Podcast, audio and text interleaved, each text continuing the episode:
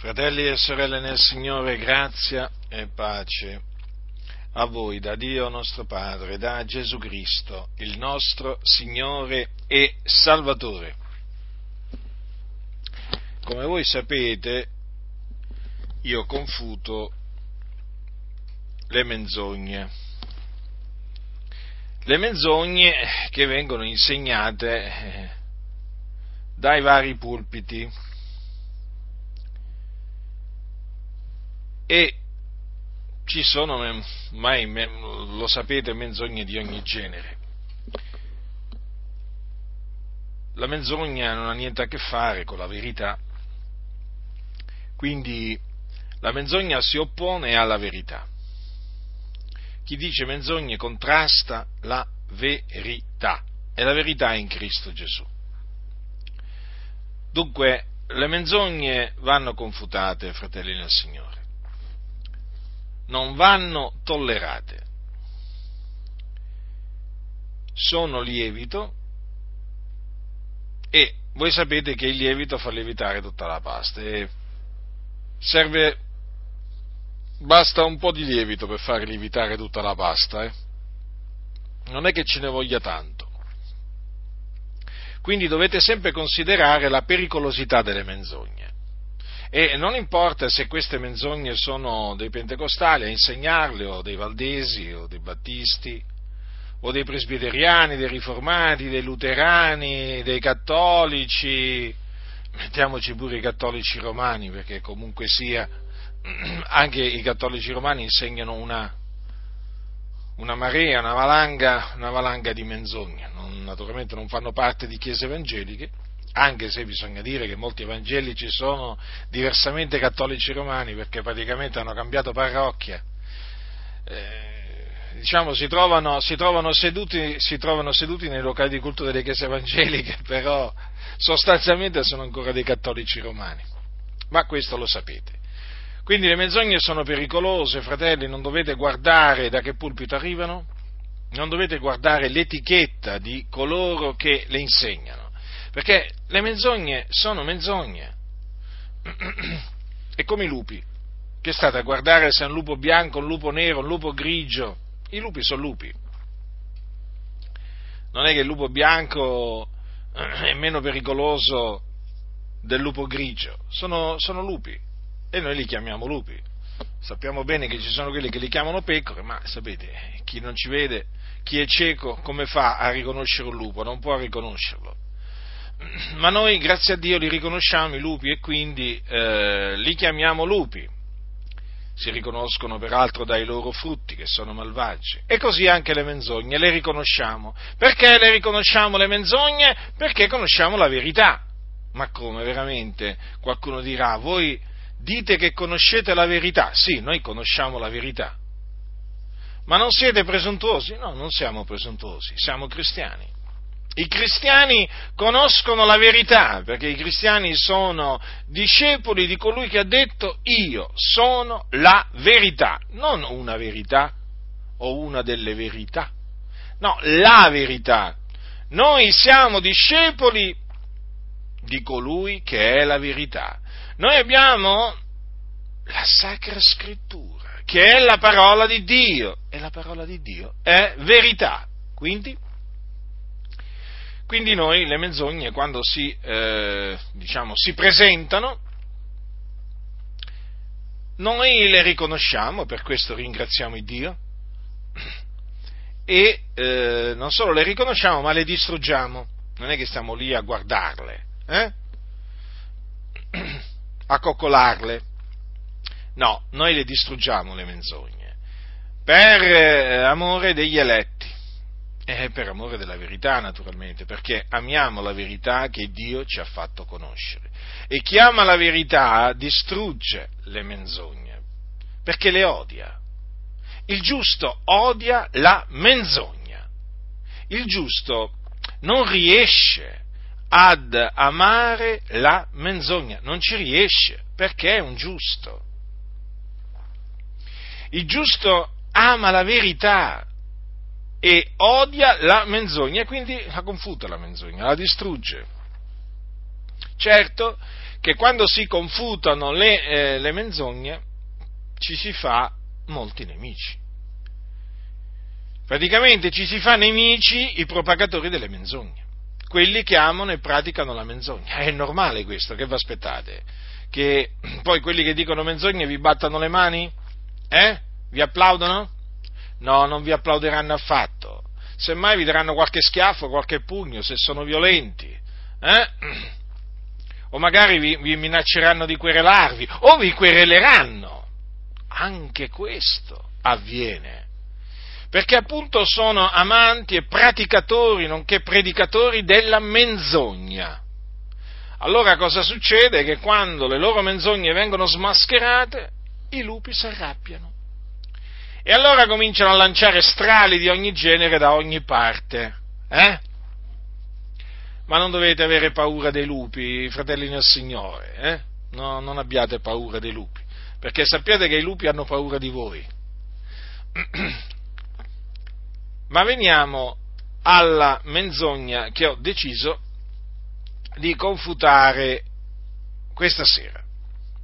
Ho deciso di confutare una menzogna molto diffusa, diffusissima vorrei dire, che viene tramandata da padre in figlio, ormai da parecchie generazioni.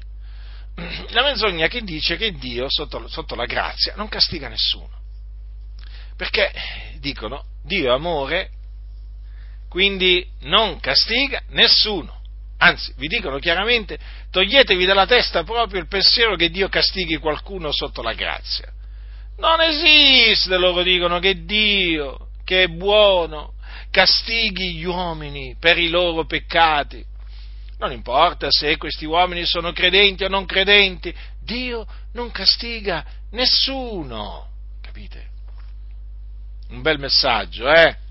Messaggio rassicurante, un messaggio piacevole a sentirsi, un messaggio che diciamo che riscuote molto successo nel mondo, ma è un messaggio falso, è un messaggio ingannevole, è un messaggio che procede dal diavolo, che è padre della menzogna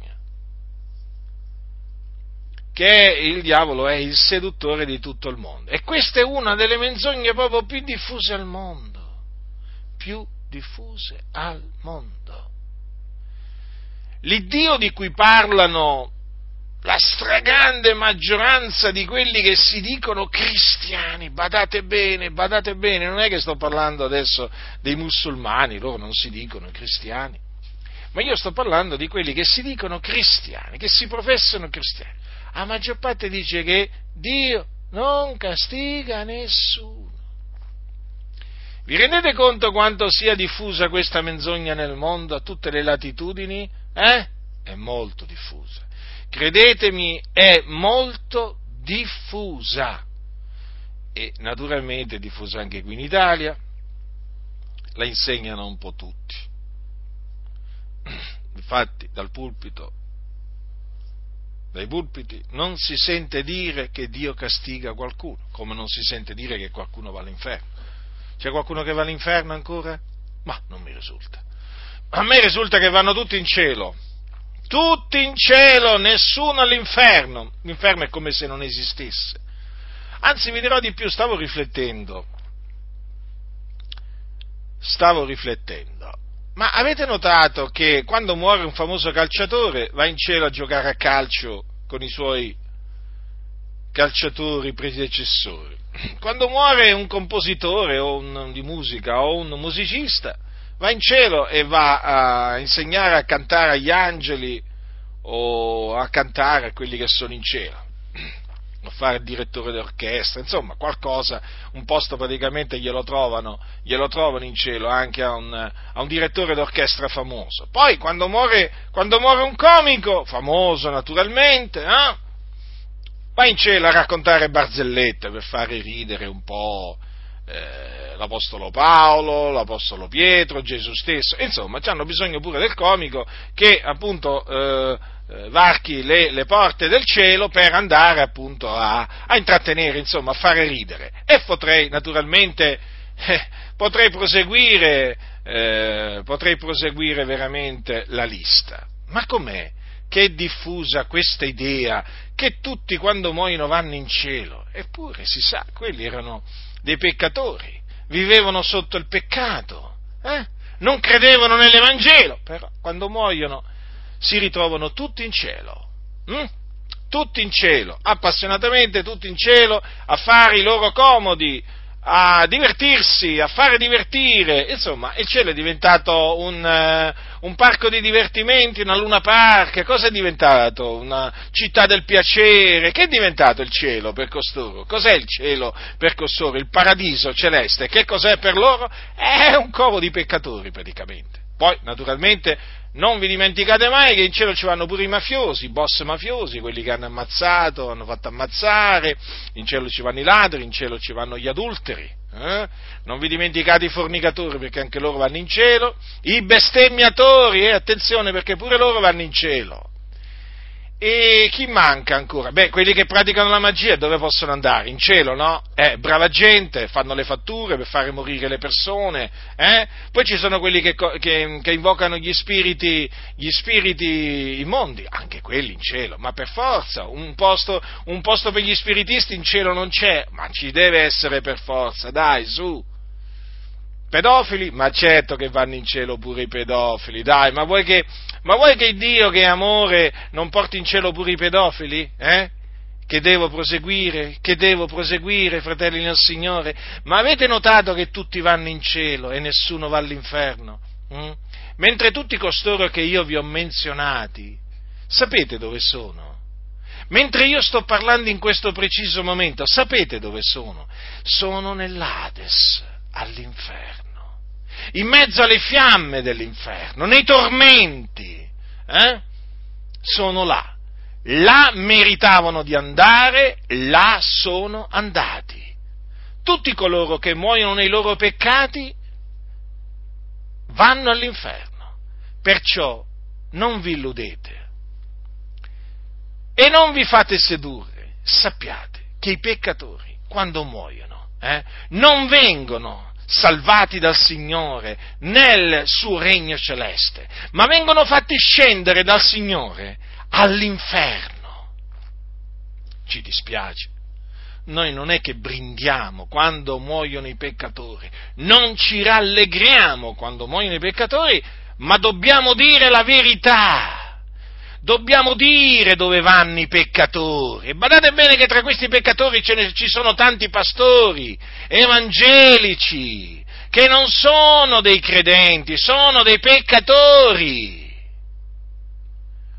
Ma oggi tutti vanno in cielo, nessuno va all'inferno. Per questi scellerati che sono usciti dalle scuole bibliche eh, con il diploma e che si trovano dietro, dietro i pulpiti. E l'inferno esiste invece. Eh? E l'inferno riceve del continuo anime di piccoli e di grandi, di uomini e di donne, di giovani e di anziani, di ebrei e di gentili, di ricchi e di poveri. L'inferno del continuo riceve nel suo seno anime ma fratelli nel Signore, ma che vi pensate voi? Ma che vi pensate che Dio sia ingiusto? Che Dio tratti eh, il giusto alla stessa stregua dell'empio? No, fratelli nel Signore. Il giusto, colui che vive per fede, viene ricevuto dal Signore in cielo. Eh, viene salvato dal Signore in cielo il peccatore, quando muore, la sua anima va all'inferno e queste cose vanno dette senza paura senza paura alcuna, in mezzo a questa generazione storta e perversa, adultera e peccatrice, che chiama il bene male e il male bene. Eh? Basta, fratelli nel Signore, basta, la menzogna grida, la stoltezza grida, l'iniquità grida, ma dov'è la verità che grida? Dov'è la verità che grida? Dovrebbe essere la Chiesa a gridare la verità. E invece molti di, di, quelle che si dicono chiese sono amanti e praticanti eh, della menzogna. Ecco perché regna il silenzio più assoluto sull'inferno e sulla fine che fanno i peccatori. È triste questo. È triste, eppure del continuo all'inferno vanno anime, anche oggi. Anche oggi tante anime sono andate all'inferno. Eppure c'è questo silenzio sull'inferno. Come mai? Ma perché hanno creduto in un altro Dio costoro? Eh, si sono fatti un Dio a loro immagine e somiglianza. Un Dio che non manda nessuno all'inferno. D'altronde dicono, Dio ama tutti. Non odia nessuno, ti dicono pure. Come Dio non odia nessuno? La scrittura dice che Dio odia tutti gli operatori di iniquità, altro che non, non, non odia nessuno. Eh? Dio è amore, sì, ma Dio odia gli operatori di iniquità e fa morire l'empio. Ebbene, queste cose è bene che ve le ricordi, fratelli nel Signore, di tanto in tanto, perché credo che rischia di, rischiamo tutti di dimenticarci di quello che sta scritto eh? a furia di sentire determinati messaggi compiacenti, buonisti, eh? ingannevoli, eh, sapete, è molto facile, molto facile che uno si dimentichi la verità. E allora io vi ricordo la verità, ciò che dice la parola del Signore sulla fine che fanno i peccatori quando muoiono una fine terribile, una fine orribile. È per quello che va predicato agli uomini il ravvedimento e l'Evangelo, affinché credendo nell'Evangelo siano salvati dai loro peccati mediante la fede in Gesù Cristo, siano, i loro peccati siano rimessi, siano giustificati, riconciliati con Dio altrimenti periranno nelle fiamme dell'inferno quando moriranno. Qua stiamo parlando, fratelli nel Signore, di cose molto serie, eh? di cose molto serie, non stiamo parlando di pasta e fagioli, eh? non stiamo parlando di cucina, eh? no, no, no, no, no, no, no, no, no, potranno essere pure importanti le cose della cucina per alcuni, eh? ma attenzione, qui stiamo parlando di qualcosa di molto, molto, molto più importante, eh? Mm, stiamo parlando di dove va l'anima dell'uomo quando muore. Eh? Dunque, questa menzogna va confutata, questa menzogna che dice che sotto la grazia Dio non castiga nessuno. Va confutata perché finora veramente ha fatto così tanti danni e ne continua a fare veramente tanti. È una di quelle menzogne che fortifica le mani dei peccatori, proprio le fortifica. Quando i peccatori sentono che Dio non castiga nessuno, oh, dicono finalmente qualcuno che mi consola. Eh? Finalmente qualcuno che mi fa stare bene. Eh? Finalmente qualcuno che non mi fa la morale. Ecco fa dicono, capito? Dio non mi castiga. Ma eh, sapete, stavo riflettendo un giorno a questo. Ma sapete che le autorità che Dio ha costituito sono poste per appunto adempiere determinate mansioni? l'Apostolo Paolo dice che il magistrato non porta la spada in vano e che è un ministro di Dio per infliggere una giusta punizione contro colui che fa il male. Stavo riflettendo e dicendo, ma se Dio è colui che stabilisce, ha stabilito le autorità, i magistrati, se i magistrati sono ministri di Dio, per infliggere una giusta punizione contro colui che fa il male. Ma evidentemente i malfattori, quando vengono puniti dai giudici, non stanno eh, che ricevendo eh, la, mm, la, punizione, la punizione mm, per il male che hanno fatto. Quindi Dio, diciamo, si usa anche delle autorità per punire per eh, punire coloro che fanno il male. Certo qualcuno mi dirà, ma ci sono dei giudici che assolvono, che assolvono i, i, i, i, colpevoli e, e, che facciamo con quelli? Ci pensa il Signore, sta tranquillo che li punisce il Signore, ai giudici che assolvono, eh, che, che, che assolvono i, colpevoli. Cosa vi pensate voi? Eh? Che se un magistrato, diciamo, non fa il suo dovere, non applica la giustizia, cioè, voi pensate che la, fa, la farà franca, ma non la farà franca per niente. Il Dio lo castigherà con un male incurabile, con la morte, con qualche altro giudizio, ma lo castigherà, perché Dio è giusto, Dio ama la giustizia. Però il punto qual è? Stavo riflettendo proprio a questo, eh? che i magistrati sono posti da Dio per dare una giusta punizione a quelli che fanno il male, che poi siano atei, siano musulmani, siano buddisti, eh, si definiscono evangelici o pentecostali, non importa, però i magistrati sono lì per infliggere una, una giusta punizione contro coloro che fanno il male. Quindi già questo dovrebbe fare riflettere molti, come Dio non castiga nessuno. Ma se Dio si usa dei magistrati per infliggere delle punizioni contro coloro che fanno il male, quindi vedete, già solo questo dovrebbe fare riflettere. Eh? Dovrebbe fare riflettere. Ma chi è, che fa, chi è che riflette davanti a queste cose? Riflettono i savi di cuore, gli stolti non riflettono, non riflettono. Anzi, vi dirò adesso un'altra cosa. Sapete perché non viene insegnato questo in molte chiese?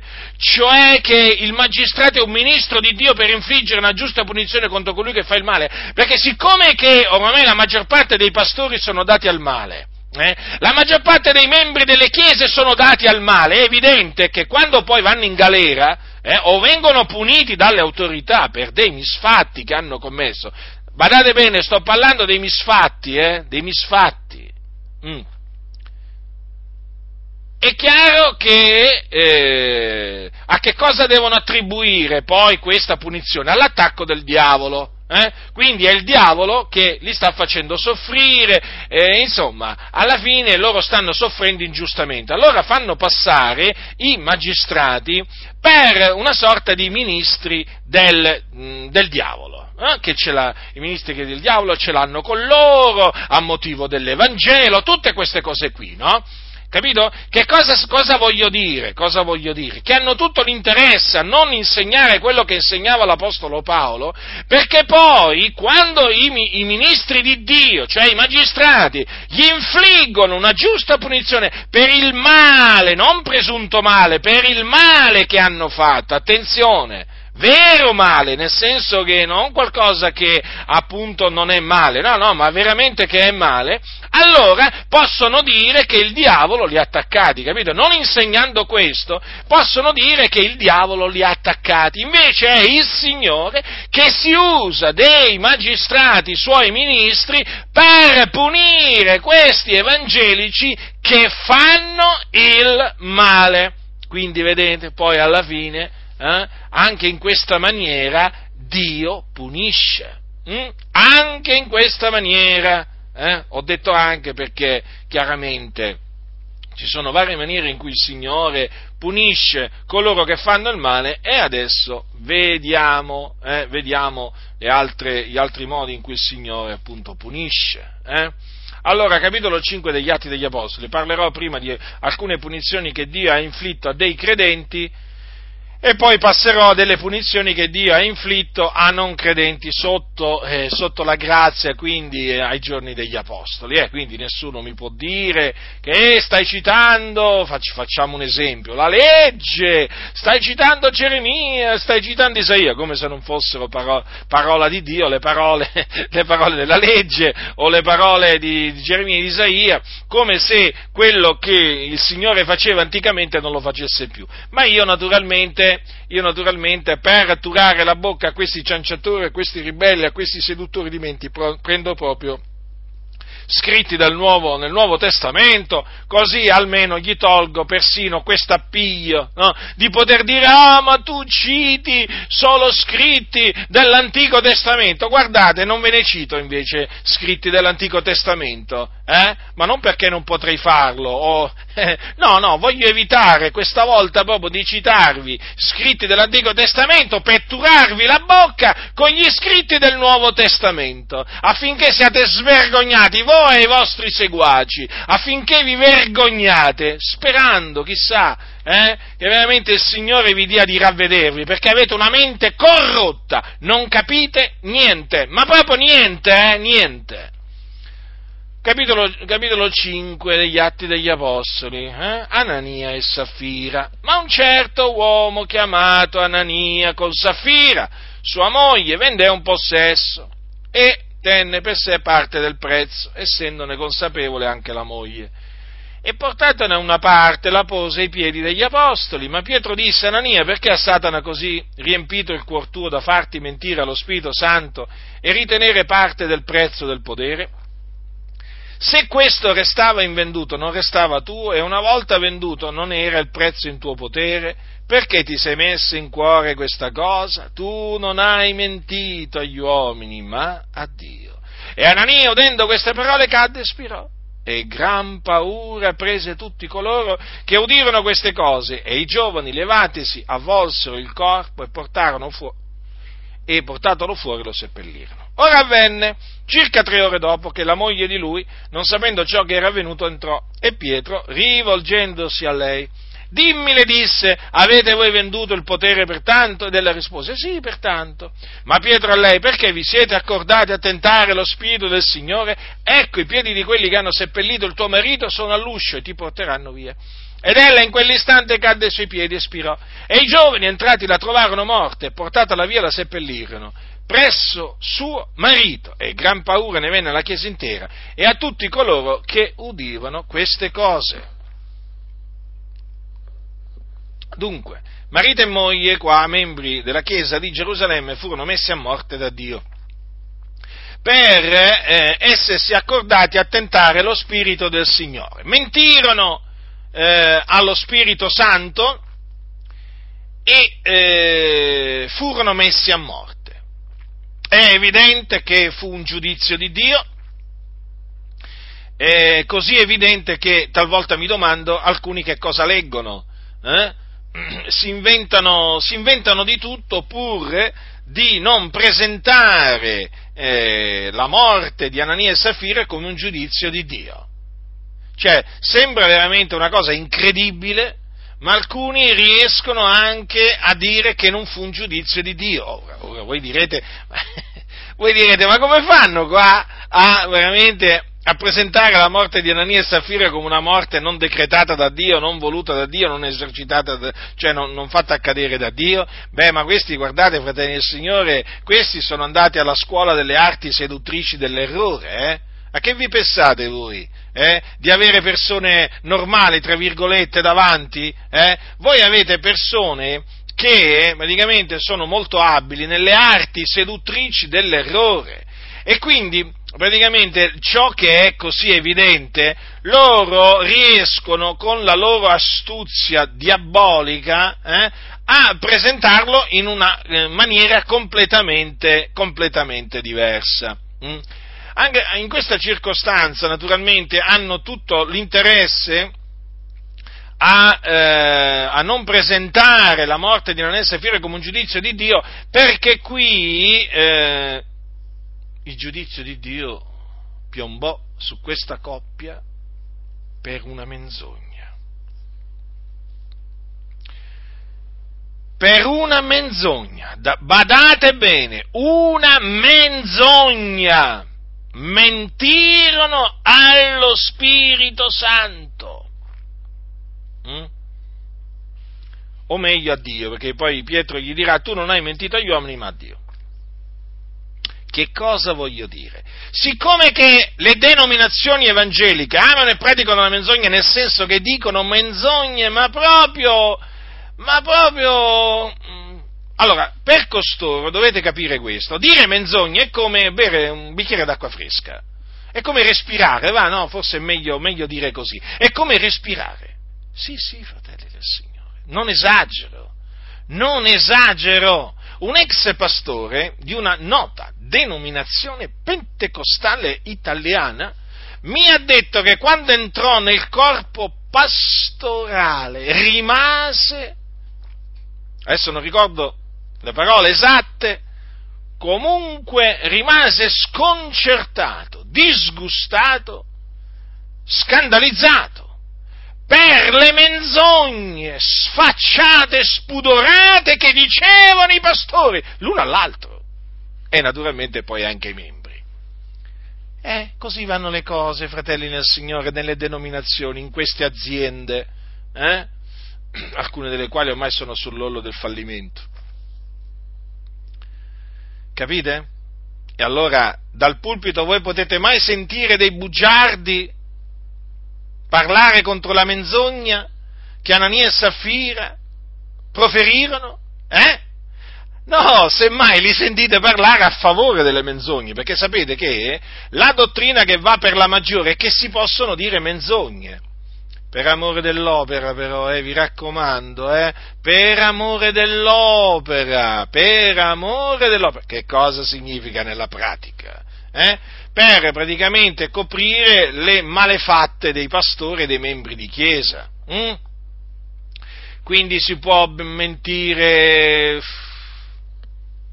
sul bilancio, su, nel fare rapporti, si può mentire in ogni cosa pur di salvaguardare il buon onore della denominazione per l'opera, per l'opera, fratello, ricordati di una bugia per l'opera. Capite? Si può mentire per l'opera, per amore dell'opera, anzi per amore del Signore, perché per amore del Signore in queste denominazioni si può pure mentire, ma guardate un po', questi bugiardi amanti della menzogna, eh, che ci stanno a fare dietro i pulpiti, a ingannare le anime. E così, e così quando mai sentirete che Dio fa morire i bugiardi? Quando mai sentirete dire che nelle chiese muoiono credenti uomini e donne ancora oggi nella stessa maniera in cui morirono Anania e Saffira per la stessa ragione? Perché si sono accordati a tentare lo Spirito del Signore? Perché hanno mentito allo Spirito Santo? Non glielo sentirete mai dire perché è una massa di bugiardi. Guardate che chi dice la verità in queste denominazioni viene discriminato, eh? ma gli fanno patire, fratelli nel Signore, cose che voi nemmeno immaginate. Voi nemmeno immaginate in queste denominazioni che cosa succede. Io dico a quelli che non ci sono stati, perché quelli che ne sono usciti lo sanno, ma sono veramente bugiardi, ma così bugiardi! Che veramente ti sembra di avere il diavolo davanti quando c'hai questi qua. Poi davanti, ecco perché poi naturalmente muoiono, muoiono, muoiono, muoiono, eh? Ma ne muoiono tanti! Per le menzogne che dicono! Ma sapete oggi che quanti si inventano calunnie in mezzo alle chiese contro fratelli sinceri che amano il Signore, si inventano accuse false, pesanti per rovinargli la vita, per, eh, diciamo, non fargli avere un incarico nella chiesa, uh, per non fargli sposare Tizio o Caio perché ah, sono già prenotati, uso questa espressione così mi faccio capire, eh? ma si inventano di tutto, si inventano, è gentaglia, gentaglia. E quando mai li sentirete predicare su Anania e Safira? Eh? Sta avvenendo la stessa cosa nelle denominazioni, ma ormai da tanto tempo. Ma cosa vi pensate voi? Che Dio sia cambiato? No, non è cambiato. L'Iddio che fece morire Anania e Safira sta facendo morire pastori, figli di pastori. Ma il Signore sta esercitando i suoi giudizi nelle, nelle denominazioni. Ma non vi illudete. Ma c'è da tremare. Altro che! Ridere, scherzare, buffoneggiare, ma c'è da tremare qua. Io tremo.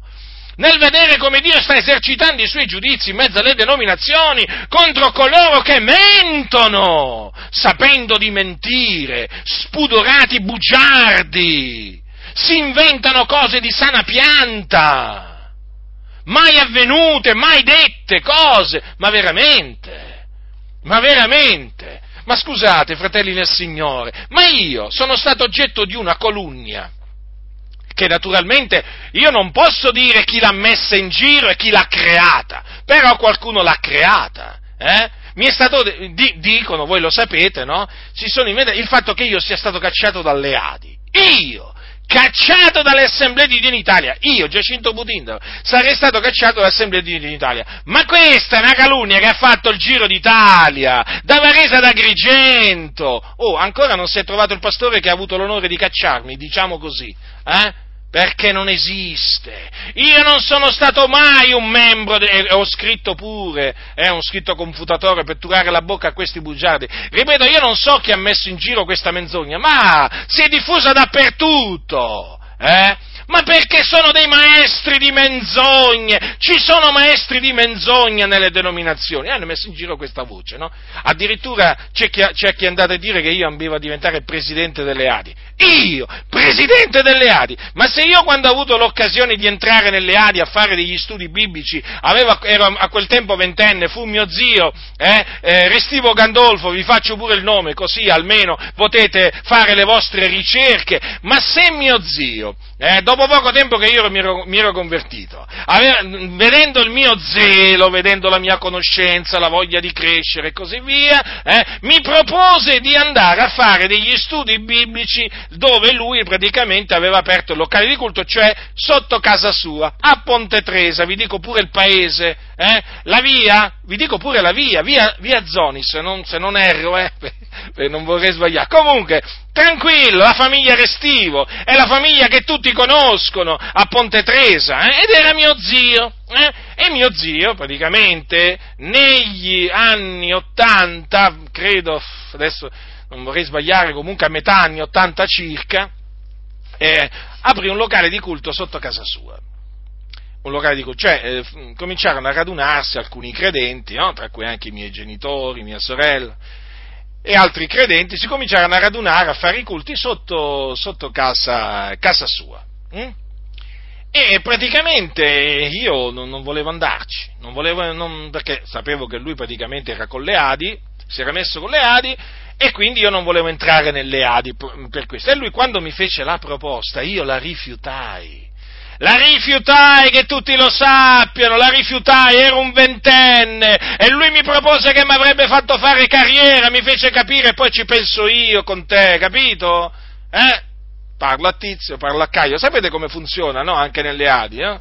Ma io rifiutai, e così anche mio fratello rifiutò di entrare nelle assemblee di Dio ehm, in Italia, perché noi veniamo da quell'ambiente, noi da piccoli abbiamo frequentato anche qualche, le, le, comunità delle Adi, io sono stato anche a un campeggio delle assemblee di Dio in Italia, a quella appoggiale, frequentavo a quel tempo la, la scuola media, rimasi scandalizzato lì veramente, addirittura il figlio di un pastore che bestemmiò, mi ricordo era nella mia stanza, ma cose sconcertanti, la figlia di un pastore che fece una, in, mia presente, una, in mia presenza una, una, proposta diciamo che indecente è proprio eh, un eufemismo a un giovane, ma io mi trovai veramente in mezzo lì, di, ma, ma, ma, il Signore mi ha protetto veramente, ma quando mai? Ma, ma perché, perché, andai a appoggiare? Perché i miei genitori a quel tempo frequentavano la comunità delle Adi. Allora sapete, sei piccoli, vai dove vanno i tuoi genitori, no?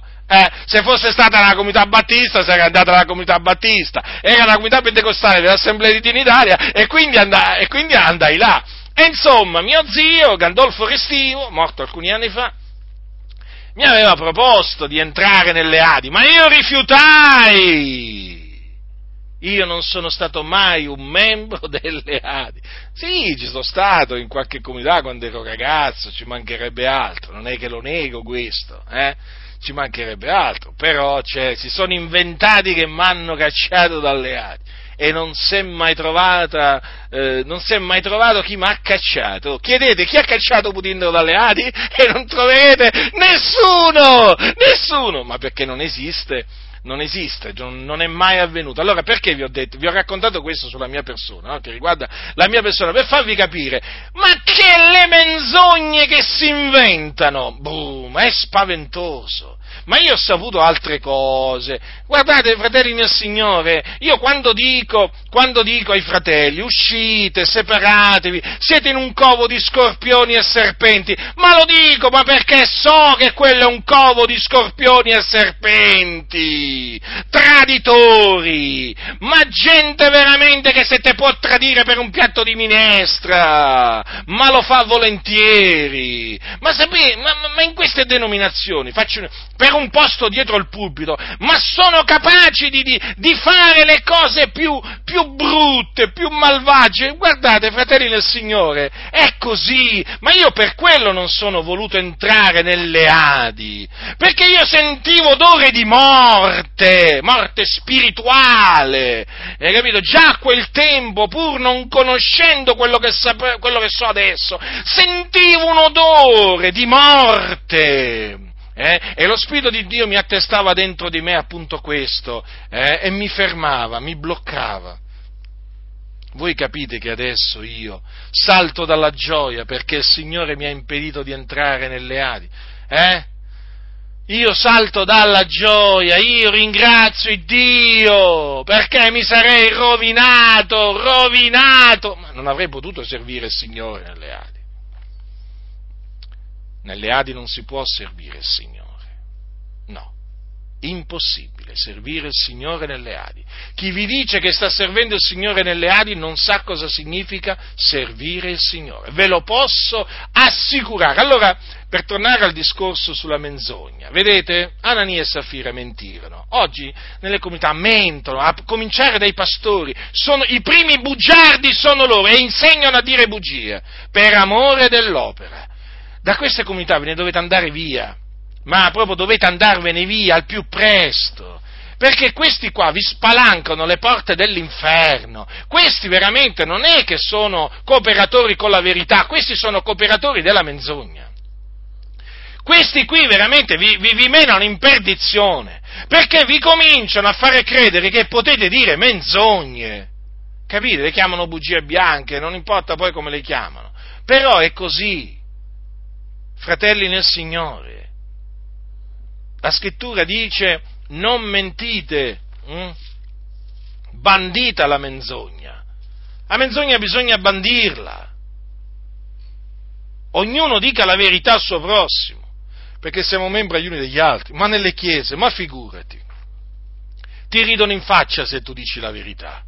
Se tu dici la verità ti ridono in faccia, ti prendono per stupido, ti prendono per stupido. Sapete perché? Perché gli intelligenti in mezzo a loro sono quelli che sanno dire le menzogne e più bravo sei a dire le menzogne, più convincente sei e più ti fanno fare carriera, assicurata carriera ai bugiardi. Guardate, fratelli del Signore, volete sapere dove sono, diciamo, i bugiardi, diciamo proprio quelli, come si suol dire, patentati, professionisti della menzogna? Guardate in alto nelle denominazioni, guardate in alto nelle denominazioni, nei posti alti sono tutti occupati da bugiardi.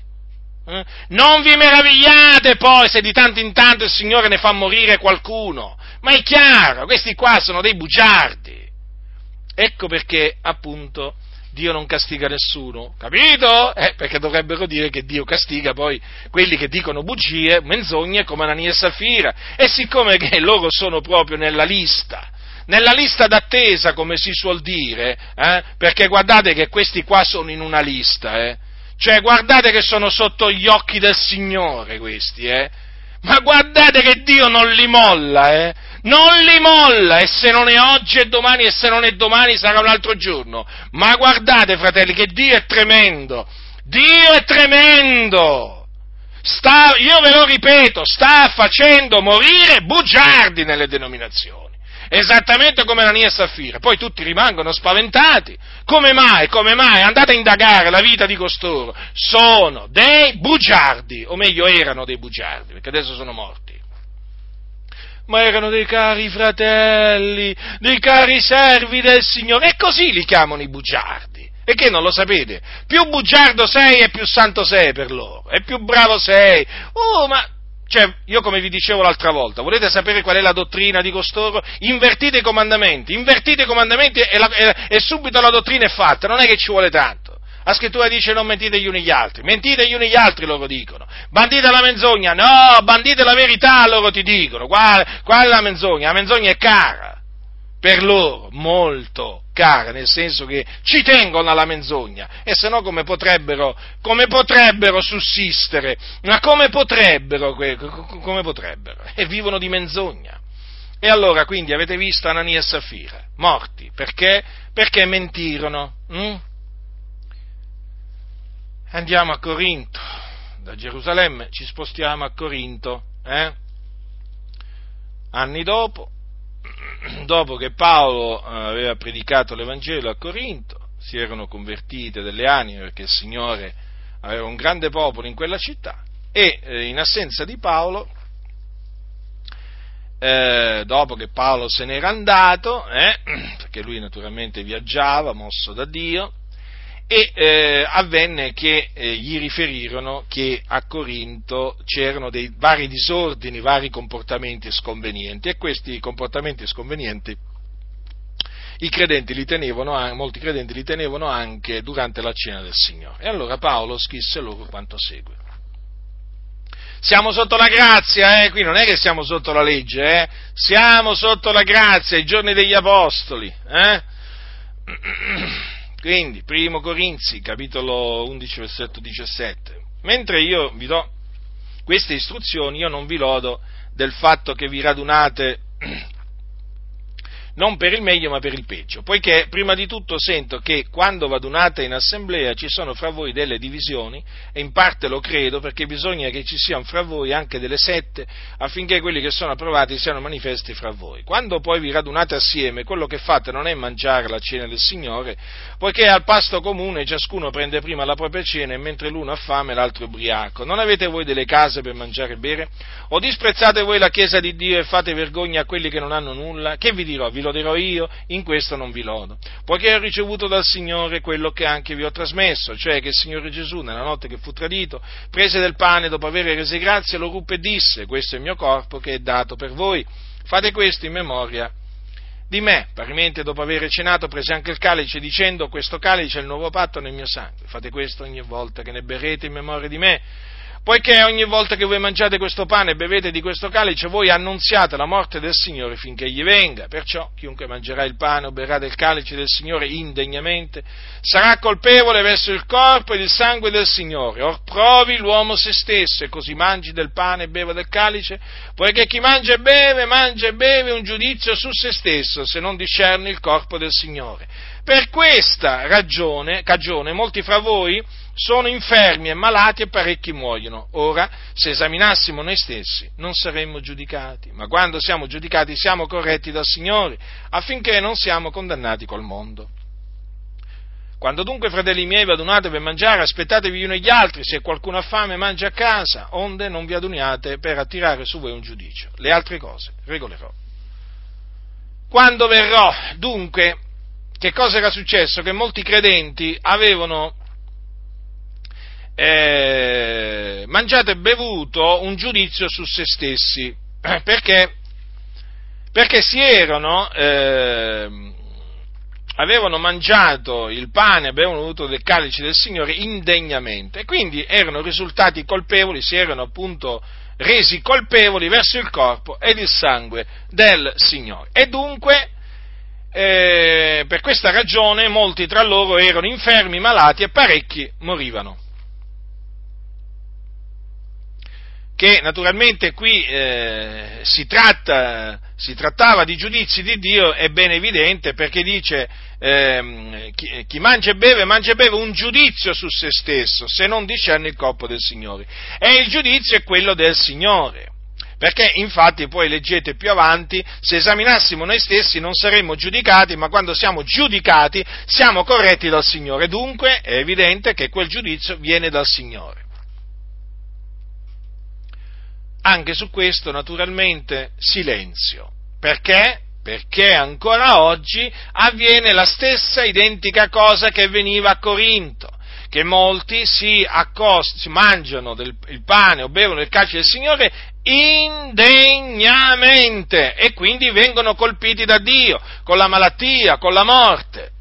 Lo so, ti stai spaventando, ma ben venga questo spavento, ma comincia a tremare, piega le ginocchia davanti al Signore, umiliati davanti a Lui, ravvediti e convertiti dalle tue vie malvagie. Spero tanto, veramente, che non solo uno, ma tanti eh, di voi vi spaventiate davanti al Signore e che magari vi vada via pure il sonno la notte eh, e vi mettiate veramente in ginocchio davanti al Signore, che avete offeso contro cui avete eh, peccato. Dunque, fratelli del Signore, che cosa ci insegna la Sacra Scrittura? Che sotto la grazia Dio castiga. Mm? Il discorso naturalmente è sempre lo stesso. Non predicano queste cose perché, perché è una cosa, diciamo, come si dice, è una regola accostarsi indegnamente alla cena del Signore. È una regola, non è che è l'eccezione, è la regola. Credenti che servono il peccato, servono il peccato e poi vanno alla cena del Signore e Dio li colpisce. E poi gli sente dire, fratelli, pregate per me, il diavolo mi sta attaccando. Ma che il diavolo ti sta attaccando? Ma tu sei stato giudicato dal Signore, perché hai mangiato il pane e bevuto il calice del Signore indegnamente. Ma quale attacco del diavolo? Bugiardo! Ravvediti pure di questa menzogna. Il Dio ti sta colpendo. Ah, fratelli, non stiamo comprendendo più niente, cosa ci stia succedendo. Il diavolo ci attacca da ogni lato, il diavolo vi attacca da ogni lato. È il Signore che vi sta colpendo da ogni lato, non il diavolo, lasciate stare il diavolo, che non c'entra niente. Ma voi ve li immaginate i credenti di Corinto dire il diavolo ci sta attaccando? Come il diavolo li sta attaccando? Paolo ha detto che mm, questi mangiavano e bevevano un giudizio su se stessi, non era il diavolo che, che li attaccava, non era il diavolo che li colpiva di malattie, li faceva, li faceva morire, era il Signore, il Dio, il creatore di tutte le cose. Eh sì, parlare duro il mio, vero? Eh sì, ma è un parlare verace, un parlare fedele, un parlare che porta guarigione, conversione, benedizione. Io non vi lusingo. Non vi lusingo perché vi amo. Chi vi lusinga vi odia, vi tende delle trappole, vi vuole far cadere nel peccato. Ecco chi, è, chi sono quelli che vi odiano, quelli che vi mentono, non quelli che vi dicono la verità. E allora, fratelli, vedete? Come davanti alla parola del Signore la menzogna si dilegua come nebbia, come nebbia, come neve al sole, si dilegua, sparisce. Dov'è? Dov'è? Dov'è? Dov'è Dio non castiga nessuno? Ma che stanno dicendo costoro? Ma dov'è sta scritto che Dio non castiga nessuno sotto, sotto, sotto la grazia? Dove sta scritto? Sì, nei manuali di chiesa, ma non nella Bibbia.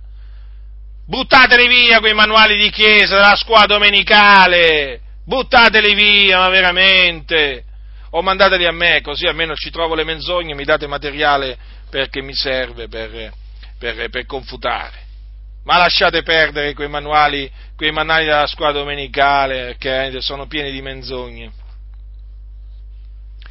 Dunque, vedete che Dio castiga. Andiamo adesso a Tiatiri, spostiamoci da Corinto, andiamo a Tiatiri, eh, una delle città, una delle chiese dell'Asia, eh, delle sette chiese dell'Asia.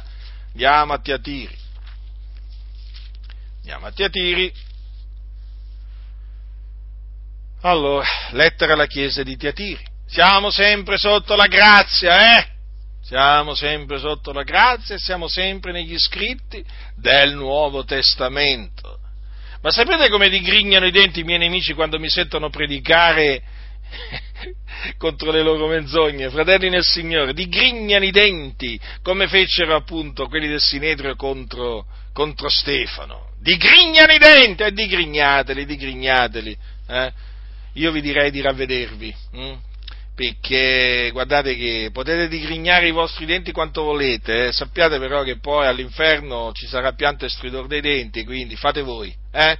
Smettete di digrignare i vostri denti, ravvedetevi, convertitevi, così veramente il Signore avrà misericordia di voi. E all'angelo della chiesa di Tiatiri scrivi, capitolo 2, dal versetto 18. Queste cose dice il figliolo di Dio, che ha gli occhi come fiamma di fuoco e i cui piedi sono come terzo rame. Io conosco le tue opere, il tuo amore e la tua fede, il tuo ministero, la tua costanza, che le tue opere ultime sono più abbondanti delle prime. Ma ho questo contro te che tu tolleri quella donna Jezebel, che si dice profetessa e insegna e seduce i miei servitori, perché commettano fornicazione e mangino cose sacrificate agli idoli. E io le ho dato tempo per ravvedersi, ed ella non vuole ravvedersi della sua fornicazione. Ecco, io getto lei sopra un letto di dolore, e quelli che commettono adulterio con lei in una grande tribolazione se non si ravvedono delle opere d'essa. E metterò a morte i suoi figlioli e tutte le chiese conosceranno che io sono colui che investigo le reni e i cuori e darò a ciascuno di voi secondo le opere vostre, ma agli altri di voi intiatiri che non professate questa dottrina e non avete conosciuto le profondità di Satana, come le chiamano loro, io dico, io non vi impongo altro peso, soltanto quello che avete tenetelo fermamente finché io venga, a chi vince e persevera nelle mie opere sino alla fine, io darò potestà sulle nazioni ed egli le reggerà con una verga di ferro, frantumandole a mo' di vasi d'argilla, come anch'io ho ricevuto potestà dal Padre mio, e gli darò la stella mattutina. Chi ha orecchio ascolti. Ciò che lo Spirito dice alle chiese. Dunque c'era questa donna, Jezebel, in questa comunità, che si diceva profetessa, eh, però questa insegnava e seduceva i servitori del Signore Gesù affinché commettessero fornicazione e mangiassero cose sacrificate agli idoli. Voi sapete che è peccato sia commettere fornicazioni che mangiare cose sacrificate agli idoli. Eh? E allora il Signore Gesù, il Figlio di Dio, eh, le diede tempo per ravvedersi. Vedete il Signore quanto è buono? Mm?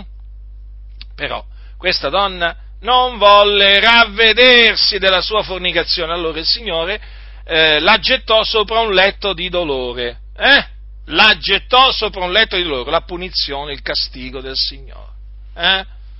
Il castigo, guardate qui dice il figliuolo di Dio, io getto lei sopra un letto di dolore. Quindi temi, temi il figlio di Dio. Eh? Il figlio di Dio castiga, lo so, non te l'ha detto l'impostore che c'è dietro il pulpito, là dove vai, però te lo dico io, anzi te lo dice la Sacra Scrittura.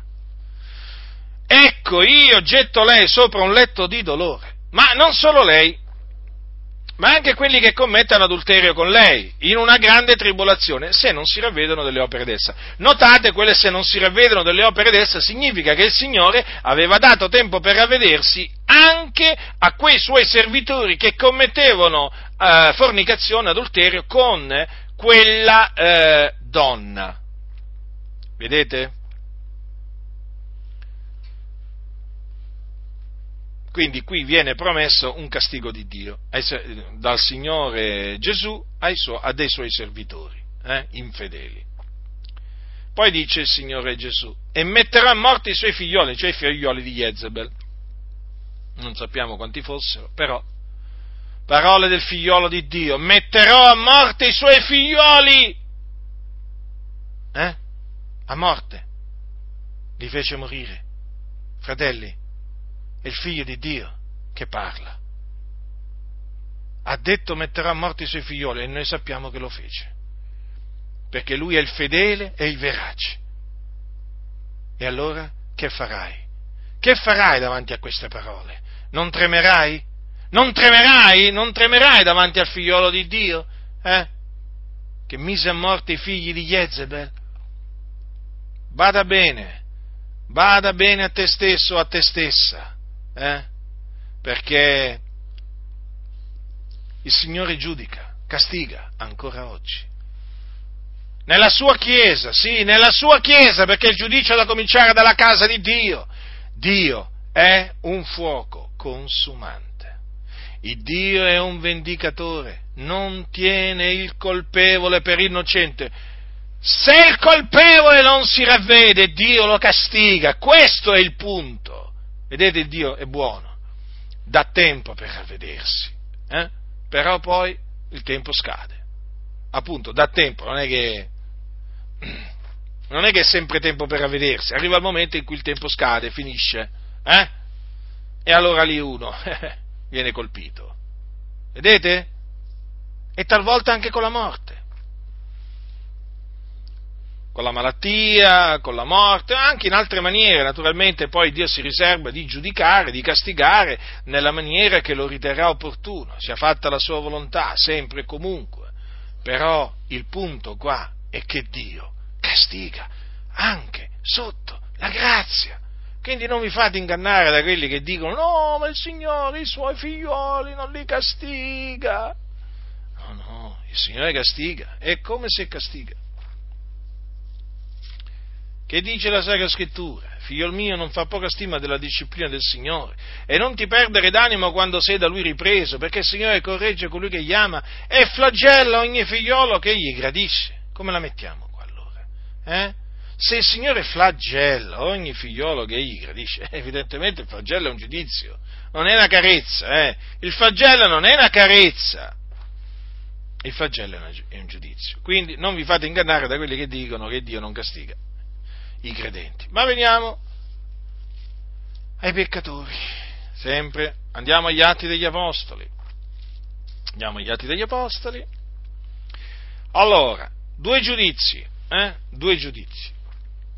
Allora, un giudizio contro un falso profeta giudeo, un altro contro un re capitolo 13 degli Atti degli Apostoli, ecco qua il giudizio contro un falso profeta. Poi attraversata tutta l'isola, fino a Pafo, trovarono un certo mago, un falso profeta giudeo che aveva nome Bar Gesù, il quale era col proconsole Sergio Paolo, uomo intelligente. Questi chiamati a sé Barnabé e Saulo chiesero di udire la parola di Dio. Ma Elima, il mago, perché così si interpreta questo suo nome, resisteva loro cercando di stornare il proconsole della fede, ma Saulo, chiamato anche Paolo, pieno dello Spirito Santo, guardandolo fisso gli disse, Oh, pieno d'ogni frode e d'ogni furberia, figliolo del diavolo, nemico d'ogni giustizia, non cesserai tu di pervertire le diritte vie del Signore? Ed ora ecco, la mano del Signore è sopra te, sarai cieco senza vedere il sole per un certo tempo.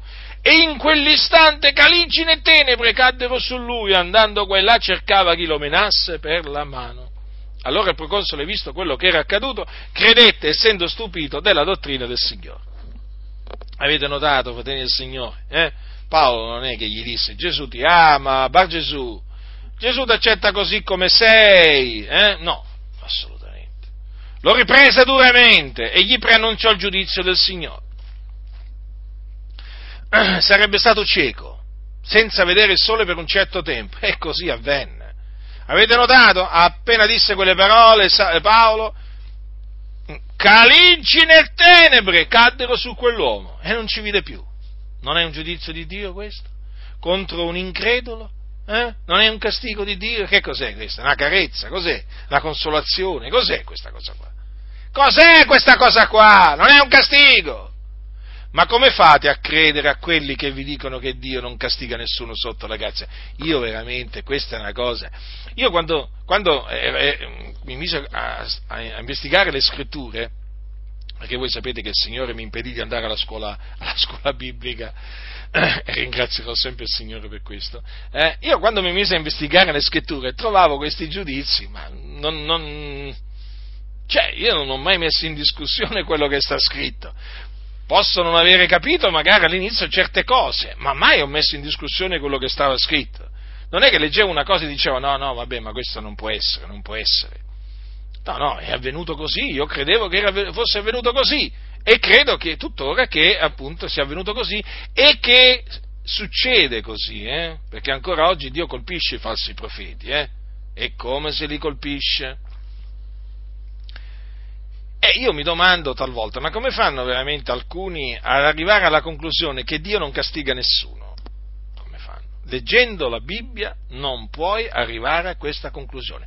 Leggendo commentari sì, leggendo manuali di scuola domenicale sì, ma non leggendo la Bibbia. Via, via quei manuali, via quei commentari. Leggete solo le scritture. Guardate, veramente io vi dico questo, io vi dico questo eh, a quelli che magari eh, pensano che io sia esagerato, va bene? Eh? O sia ubriaco, o sia pazzo, perché qui c'è, insomma, ognuno poi si sbizzarrisce contro di me. Comunque, fate questo.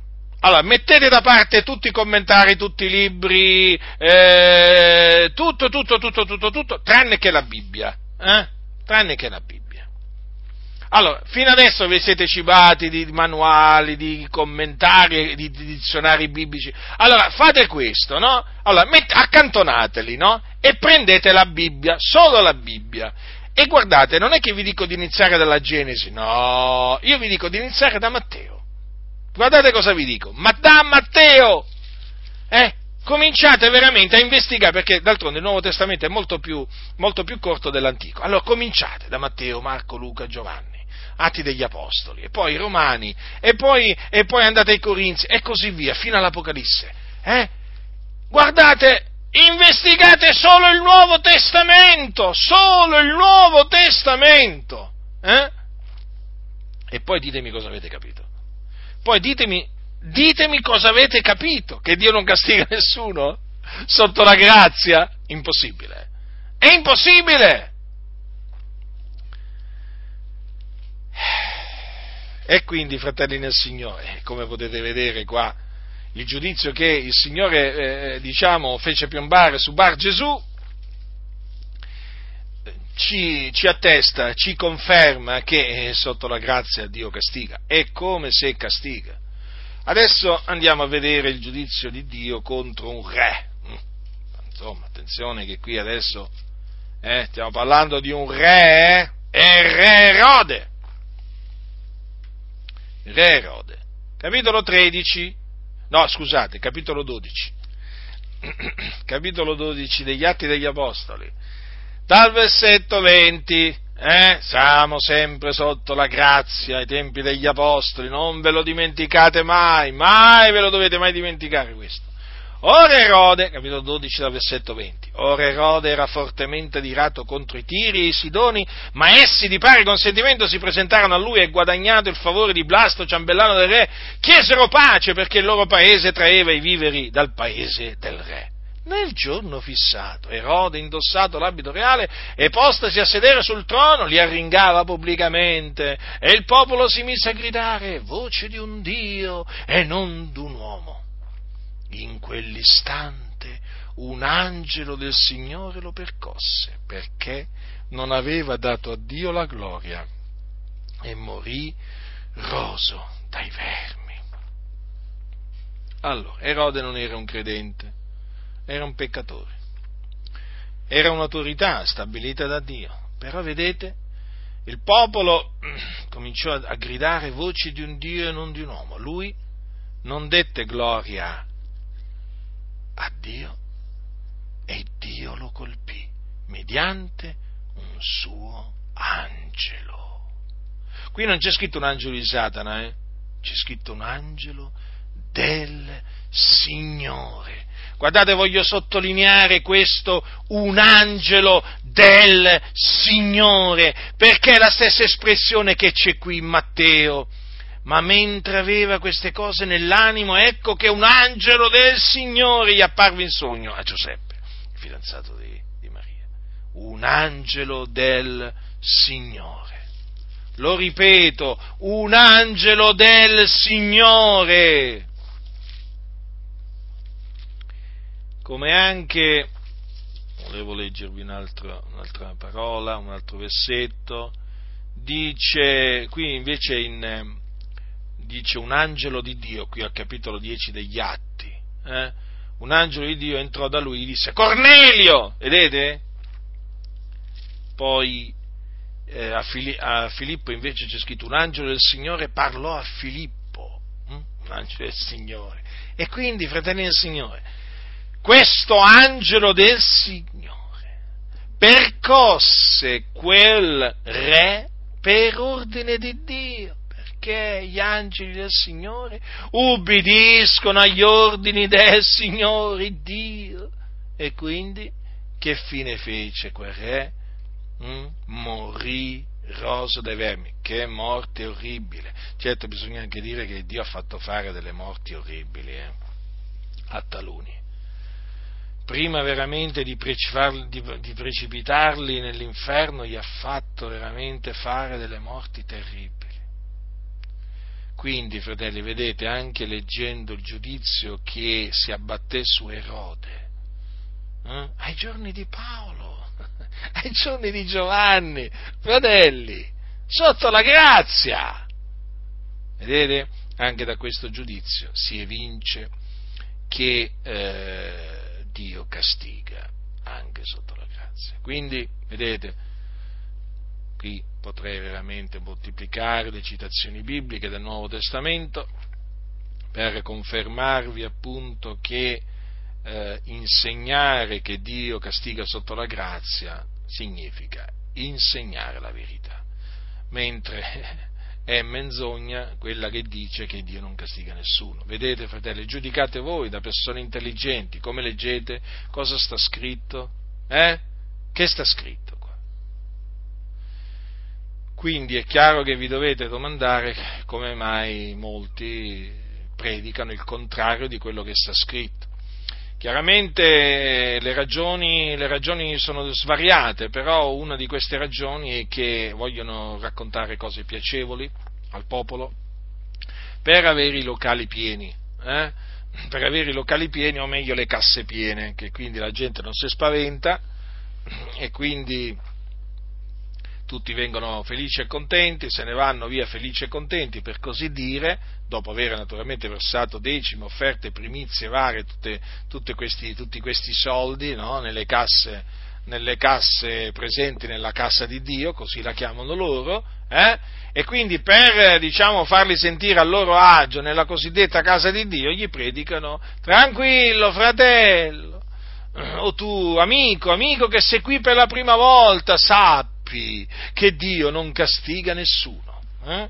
E quindi gli empi fortificano le loro mani hm?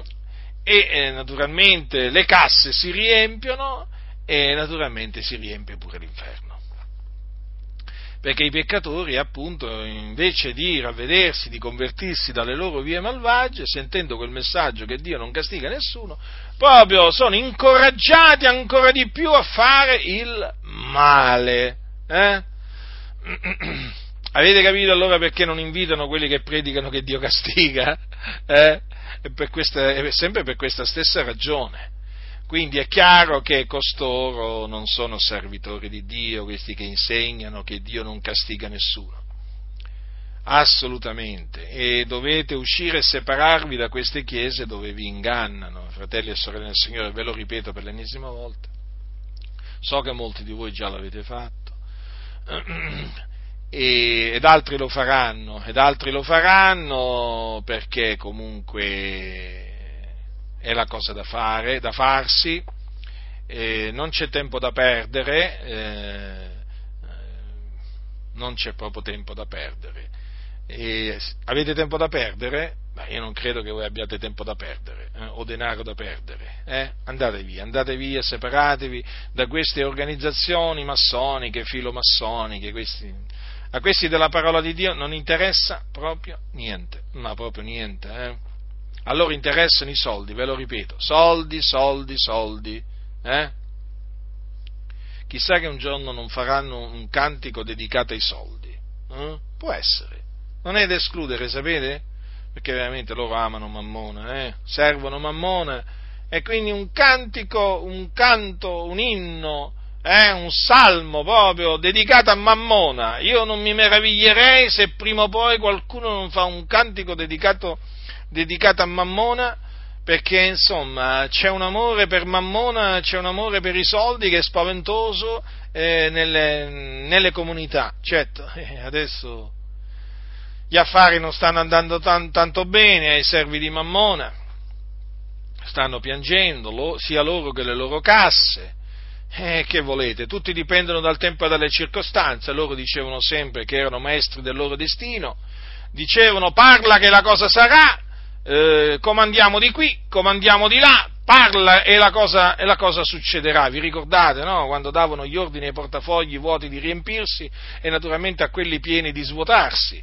Vi ricordate questi tempi, tempi gloriosi per loro, ma sono tempi passati. Ormai praticamente li ha investiti una crisi senza precedenti, adesso non sanno che fare. Presto cominci- ah, già hanno cominciato a chiudere tante, tante case di Dio. Che volete? Chiudono pure le case di Dio e le chiamano così, quindi noi dobbiamo dire come dicono loro, hanno chiuso varie case di Dio, adesso ci sono varie case di Dio che praticamente fra poco le cominceranno a vendere, valli a trovare poi quelli che si compreranno queste case di Dio, e, beh, insomma, i servi di Mammona in questo periodo stanno gioendo molto di meno, perché praticamente hanno visto le circostanze proprio contro di loro, stanno vedendo proprio tutto contro di loro. È il diavolo che li attacca, naturalmente, ve lo possono assicurare dalla mattina alla sera che il diavolo li sta attaccando, ma naturalmente loro vedono il diavolo dappertutto, eh? eh purtroppo che volete fare?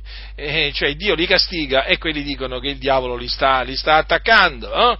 Eh, perché? Perché dicono che il diavolo li sta attaccando? Eh, perché manca, manca la materia prima.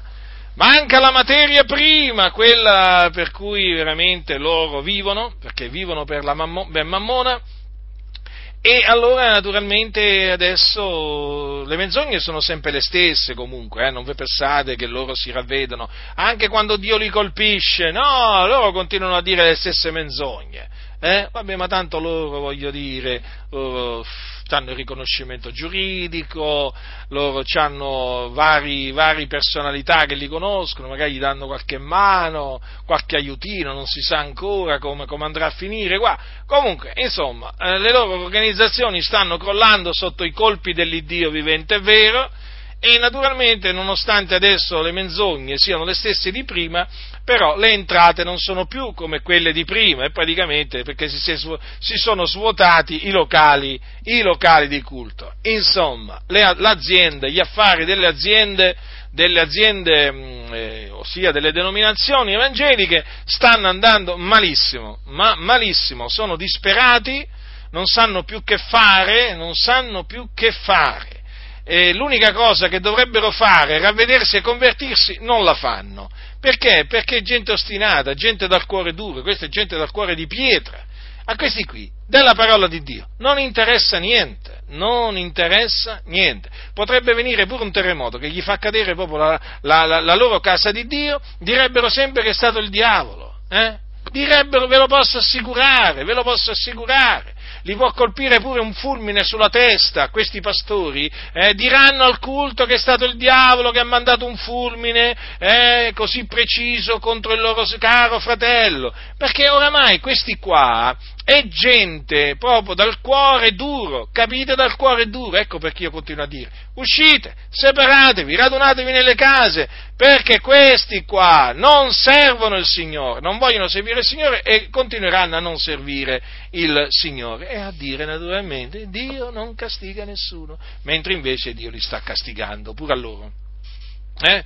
Che castigo, che castigo, non se l'aspettavano, eh, ma nemmeno Erode se l'aspettava, nemmeno, nemmeno Bar Gesù se l'aspettava il castigo di Dio, eh?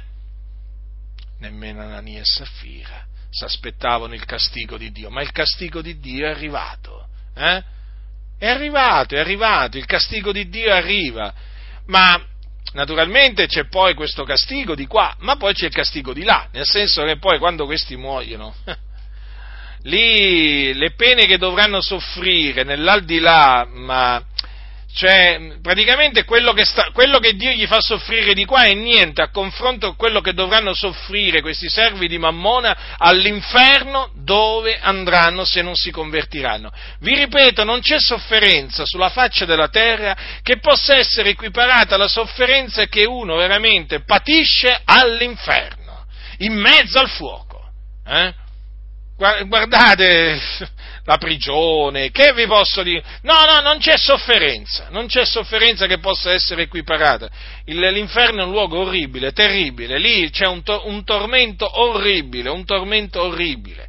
Noi continuiamo a suonare la tromba, non ci, non ci arrendiamo, il Dio ci dà la forza di andare avanti a suonare la tromba e beati quelli che ascoltano il suono della tromba, eh?